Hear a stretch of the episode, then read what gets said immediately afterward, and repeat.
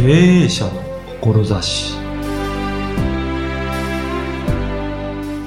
経営者は志を持って経営しています。経営者の志を聞けば、目指している姿がわかります。社会に対して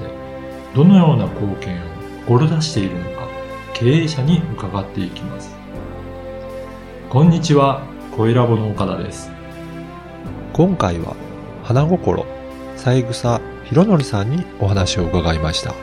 三枝さんは吉祥寺で花屋さんを営んでいらっしゃいますが、店舗にはセミナースペースがあり、そこではフラワーセラピーやフラワーアレンジメントをされているようです。過去の経歴もお伺いしています。では三枝さんのお話をお聞きください。今回は花心フラワーセラピストの三枝博則さんにお話をお伺いしたいと思います。三枝さん、よろしくお願いします。よろしくお願いいたします。実はだいじゅうにかいに登場いただいたウォーキングスタイリストの小野寺真理子さんのインタビューを、はい、この花心さんのここの場所をお借りして収録させていただいたんですよね。はいはい、この度はありがとうございました。はい、はい、その時にあのいろいろお話を伺って、はい、あ、三枝さんのお話もぜひ聞いてみたいなと思って、今回、ありがとうございます。はい、インタビューさせていただくことになりました。で、あの、花心のフラワーセラピストということなんで、やっぱり、はい、ここはお花屋さんをやってたり、はい、フラワーセラピストとかそういったこともやられてるんですかね。そうですね、うん、もう普通のお花屋さんなんですけれども、うん、その奥のスペースがあのセラピールームって言って、はい、レクリエーションだとか、それこそフラワーセラピーのセッションとかのできるスペースになっておりまして、うん、まああのイベントとかやってるちょっと変わった、うん、そのただの花屋さんじゃないよっていうのはありますね。そうですよね。今まさにそのルームの方に、はい、あの収録させていただいてるんですけど、はい、奥ではもう実際に今花を、はい、あの、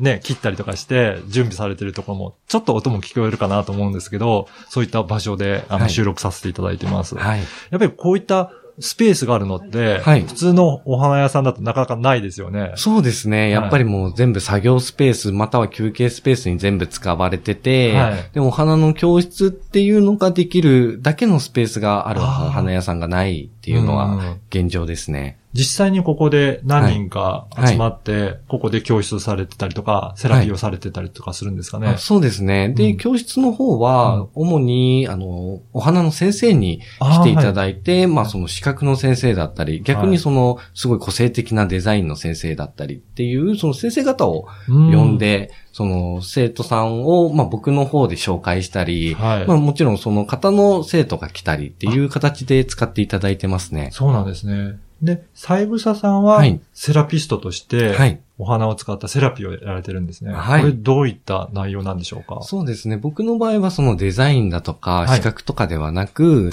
その癒しのアレンジメントも技術にはこだわらないで、その人の個性を出していくっていうアレンジメントで、やっぱりお花がその語りかけてくれる。で、もちろんそのお花、僕が見た感想ではなく、はい、色彩心理とか造形心理とかその心理学を使って、その人のいわゆる内面的深層心理を見ていったりだとか、そういうことをやっております。そうなんです。やっぱり選ぶお花だったり、はい、色だったりで、はい、その人の心理状態がなんとなく現れてくるということなんですかね。そうですね。やっぱりその全然やっぱり黄色と青とかですと全然意味合いが変わってきますし、はい、でやっぱりその選んでる花ってその人の寄り添寄り添ってくれるお花、うん、なのでそれをベースにさらにこういうあの、お話を聞いて、なんかこういう気持ちになりたいっていう、うん、そのお花の手助けしてくれるお花の提案っていうのをやっております。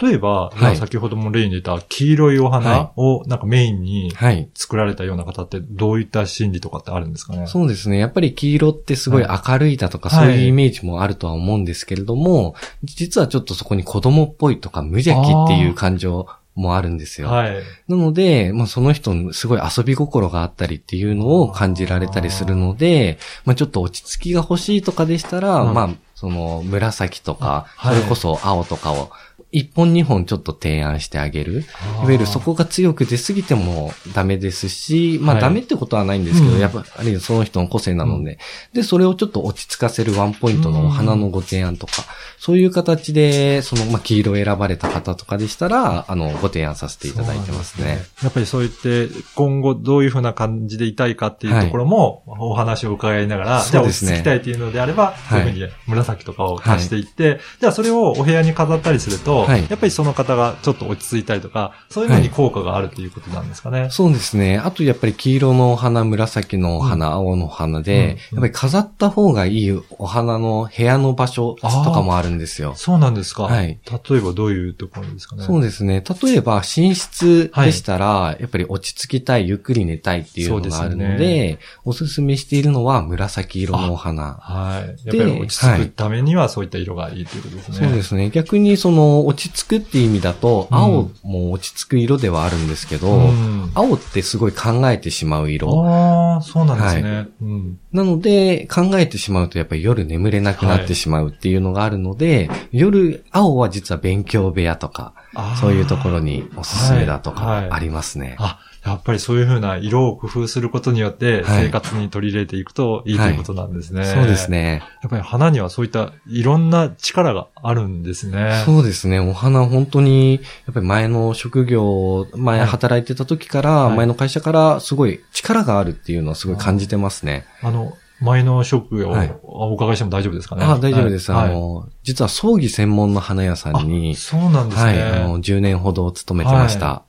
やっぱり葬儀だと皆さんお花をね、はい、かなり祭壇とかに、はい、あの飾られてると思うんですけど、はい、やっぱり特別な感じはあるんですかね。そうですね。やっぱりあの式が終わって、うん、やっぱり始まる前と終わった後でご宗家の顔の色が違うっていうのはすごい感じますね。はい。で、まあもちろんあの式が終わって落ち着いたっていうのもあるんですけれども、やっぱりお花がその悪い気を吸ってくれてるっていうのはすごい感じてて、はいはい、まあその本当に理由というか、僕がそう感じた、その、まあ理由があるんですけれども、うん、そこが、そのお花が実はその、やっぱり、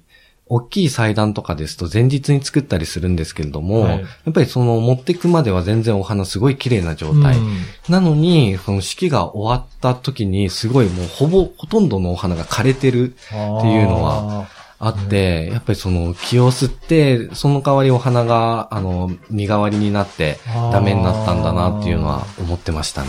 でもやっぱりその、はい、あの祭家の方たちは、はい初めは落ち込んでたような感じなのが、はい、ちょっとスッキリされたように、はい、なんか雰囲気が変わられるっていうのも見ら、はい、見ていただいたんですかね。そうですね。で、やっぱりさらにその、まあフラワーセラピーっていうものを習って感じたことは、はい、その、今フラットの状態からプラスの気持ちに持っていくっていうものよりも、うん、いわゆるマイナスの感情をフラットに持っていく力がすごいのかなっていうのは。感じてますね。落ち込んでる時にどうやって元の状態に戻すかって、はい、そこにはお花の力がすごい効果があるっていうことなんですかね。はい、そうですね。もう本当にまあそこはそのまあ勉強っていうところもあるんですけれども、もう本当に実体験で感じている部分ですね。やっぱりいろんな方のセラピーをされていた時に、はいはい、そういった体験が多いっていうことですかね。はい、そうですね。やっぱりもう特に落ち込んでたりだとか、やっぱり気持ちがマイナスの人ほどすごく効果は高いですね。ああ、そうなんですね。今、あとはいろいろ高齢者の方とか、はい、そういった方、あとは幼稚園の方とかの、はい、あの、花育活動とかですかね、はい、そういったこともやられるというふうに先ほどお伺いしたんですが、はい、そういった、どういった活動をされてるんでしょうかね。はい。一応これはもう、まあ、非営利事業、まあちょっとボランティアではないんですけど、はい、ボランティアに近いような形でやらせていただいてて、うん、いわゆる僕のちょっと、まあ使命だと思っている部分は、うん、あの、人と人をお花でつなげていくっていうことをやっていきたいんですよ。うんはい、で、まあその事業で今メインとしてやっているのが、高齢者施設でのお花のレクリエーション。はい、あはい、はい。もう本当に楽しんでいただく、すごい技術とかにはこだわらずに、もう本当にお花と触れ合っていただく。うんで、あと、その逆に高齢者とは逆に幼稚園だとか保育園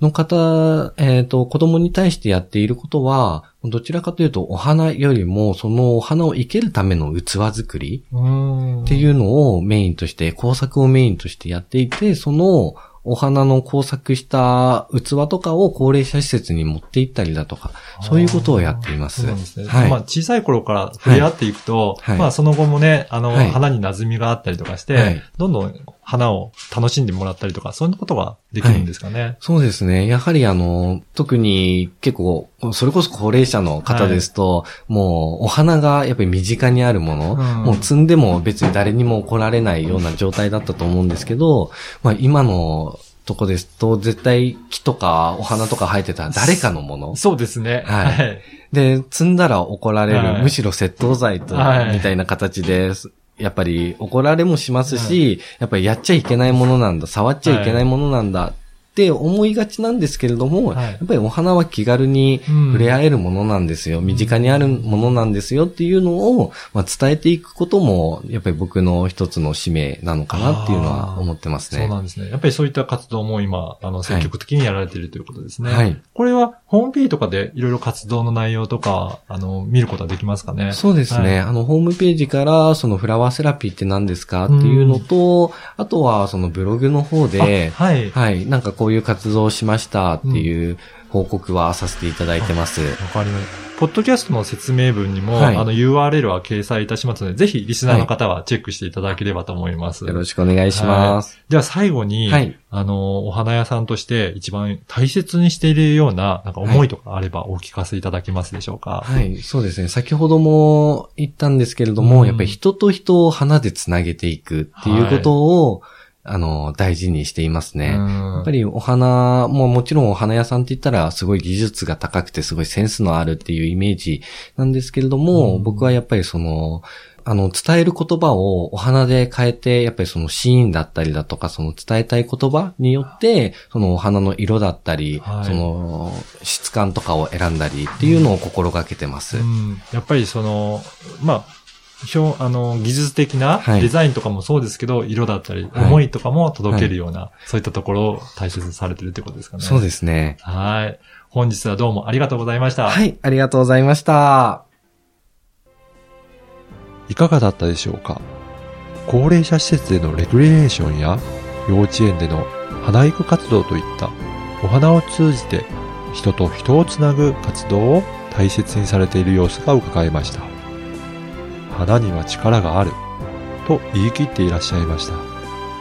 葬儀屋での経験から、お花にはマイナスの感情をフラットな気持ちにまで引き上げてくれる力があるということを実感され、